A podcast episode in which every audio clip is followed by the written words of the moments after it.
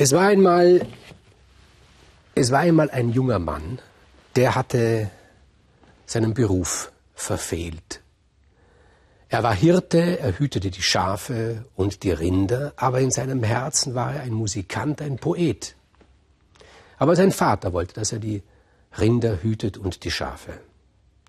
Aber er, er saß immer im Schatten der Mauer und um die Rinde und die Schafe hat er sich wenig gekümmert. Die liefen ihm manchmal davon, manchmal stürzten sie über den Felsen ab.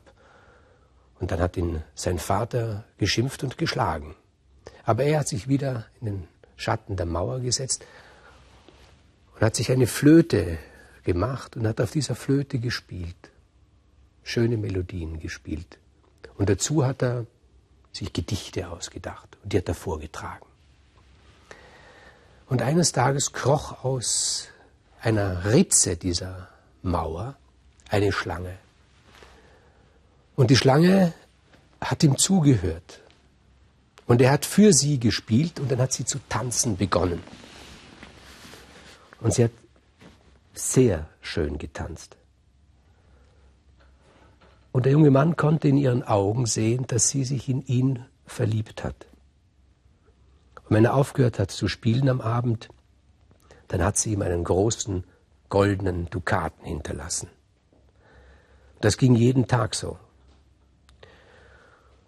Und der junge Mann erzählte es seinem Vater und gab dem Vater den Dukaten und der Vater sagt dann, lass die Rinder und die Schafe doch ziehen, ist uns egal, verdien damit dein Geld. Und er hat es gemacht. Jeden Tag hat er für die Schlange gespielt und Gedichte vorgetragen und sie hat ihm einen goldenen Dukaten gegeben. So sind sie reich geworden. Und dann hat der junge Mann eine junge Frau kennengelernt und hat sich sehr in diese junge Frau verliebt und über längere Zeit ist er nicht mehr zu der Mauer gegangen, hat nicht mehr für die Schlange gespielt. Sie hatten ja schon viel Geld. Und die Schlange, vor Kummer und Gram und liebeskrank wie sie war, ist gestorben. Dann kam der junge Mann eines Tages mit seiner Frau und sagte, ich will dir mein größtes Geheimnis zeigen, wenn du bald meine Frau sein wirst. Und er hat gespielt vor dieser Mauer aber die Schlange kam nicht. Und dann hat er die Mauer umgestoßen. Und hinter der Mauer war ein großer Topf voll mit Gold. Und auf diesem Gold lag die Schlange, die Tote. Der junge Mann hat sich nicht allzu sehr um den Gram der Schlange gekümmert. Er war nun reich, unermesslich reich und hatte eine schöne junge Frau. Und da gab es einen, der war sehr, sehr neidisch. Der ist ihm nach, hat ihn beobachtet, hat ihm zugeschaut, wenn er seine Braut umarmt hat. Und es hat ihm wehgetan und dieser Schmerz hat aber bewirkt, dass er sich was ausgedacht hat, dieser Neider. Und er ging zu dem jungen Mann und sagte zu ihm, hör mal her, ich weiß, du bist in Wahrheit ein Poet, ein Musikant.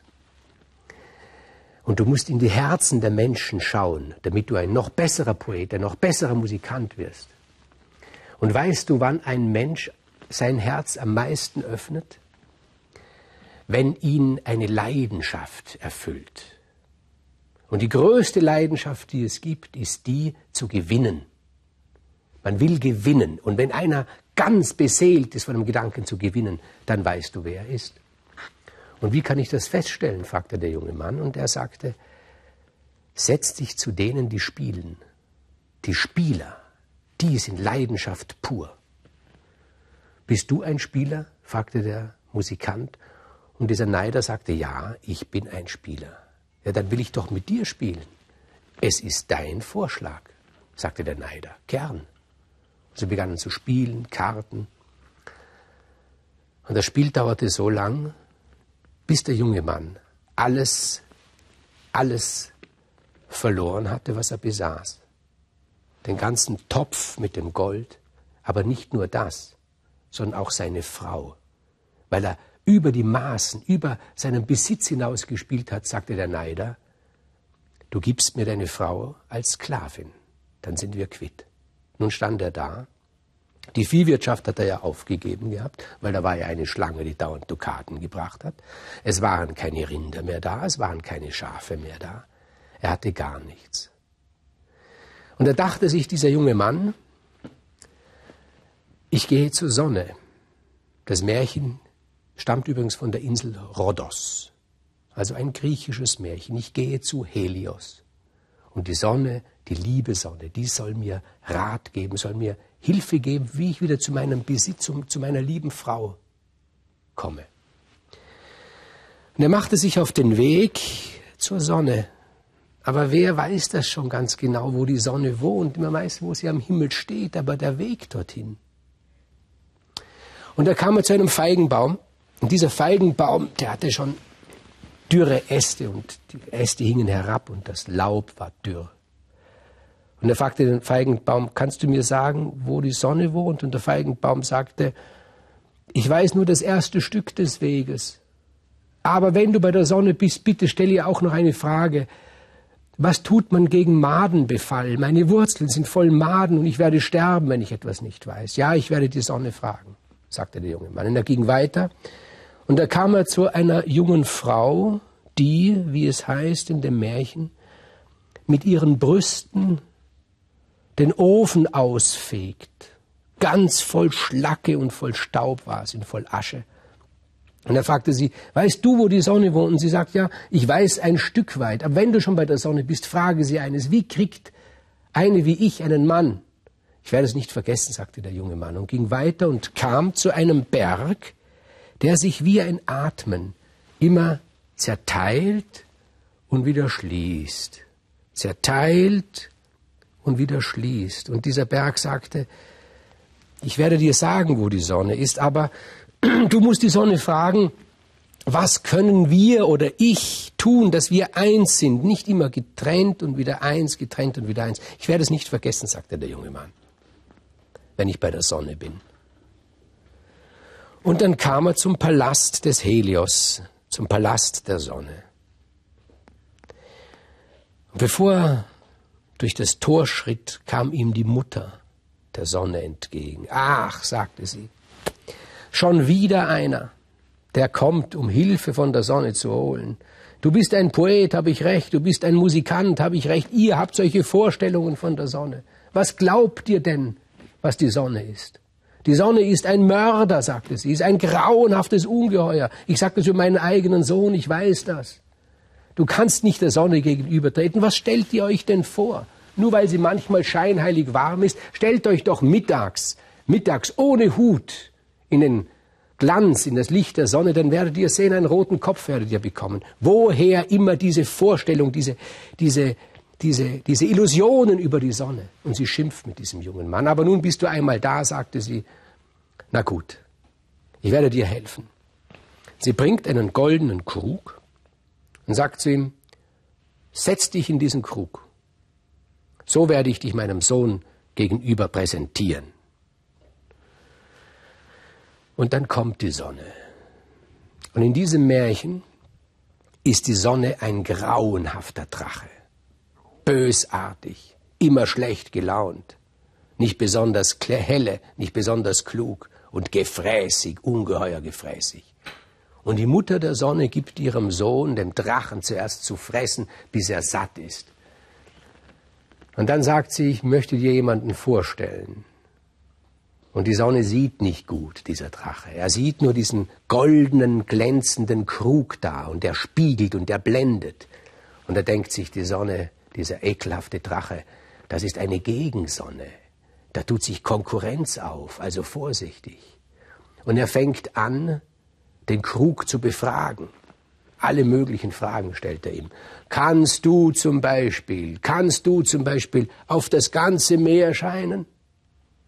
Kannst du zum Beispiel einen ganzen Wald niederbrennen mit deiner Hitze?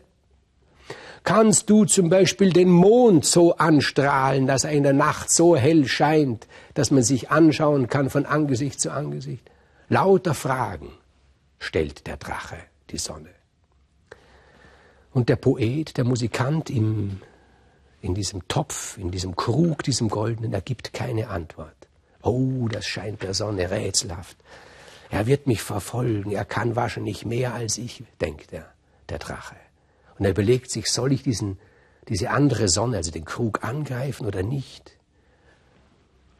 Und ganz am Schluss spricht der Poet aus dem Krug und er sagt, hör zu, Sonne, Helios, du bist mächtig, du bist wunderbar, alle bewundern deine Kunst, aber ich sag dir eines, alles, was du kannst, kann ich auch. Ich kann es nicht besser als du, aber ich kann es auch.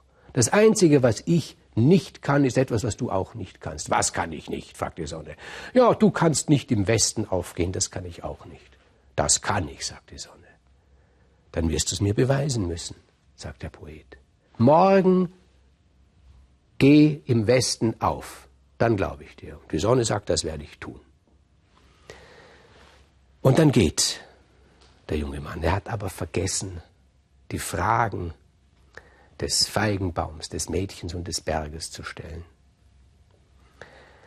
Und bevor er nach Hause kommt, tritt ihm zuerst der Feigenbaum in den Weg und sagt, hast du die Sonne gefragt?